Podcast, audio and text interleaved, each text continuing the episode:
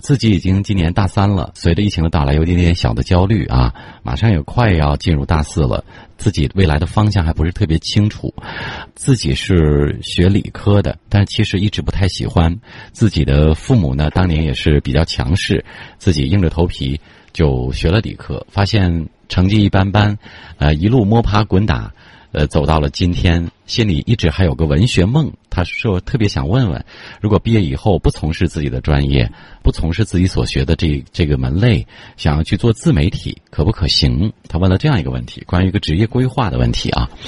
那我想跟你说的是，自媒体也属于新媒体的一种形式嘛啊。我们原来所指的传统媒体大概是广播电视、报纸、平面、杂志这些，新媒体呢就等于是它有很多新形式的，同样是可以告知公众的，可以让大家有信息获取渠道的这些媒体形式。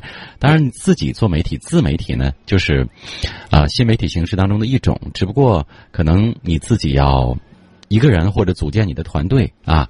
而不是到某一个机构或者单位任职。我们通常认为的自媒体就是自己的一个媒体形式，呃，你当然可以去做。不过我想说的是，啊，如果在起初的话，你没有嗯更多的一个方向、更多的经验，这个时候不如你去一个相关的媒体公司啊，呃，这个新媒体公司，我觉得去历练一年啊或者两年，根据你自己的学习情况，呃，为什么呢？一些新媒体的公司啊，它会有一定的呃执行的经验，无论是细节的操作啊，包括我们就说微信公众号吧，啊，如何组稿，如何起题目，它有很多很多细节，很多很多经验。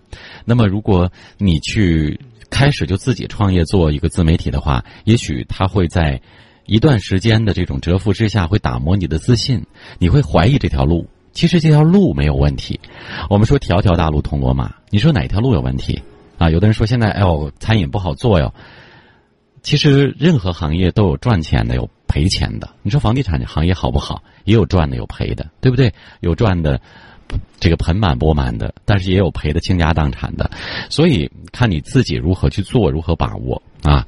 你选任何一个行业，只要你热爱，或者你愿意踏踏实实的坚持下去的话，啊，对于刚刚。即将要毕业或者没有毕业的学生来说，你还有一年多的时间才毕业，对吧？这一年多的时间，我希望你到一个，啊，平台比较好的一个新媒体公司去实习，啊，去多了解。如果说你真到毕业的时候，你觉得自己经验够了，你就可以直接开始创业去做自己的自媒体了。但是如果你觉得还不够，那你可以继续的再磨练一段时间，但是整体方向没有问题。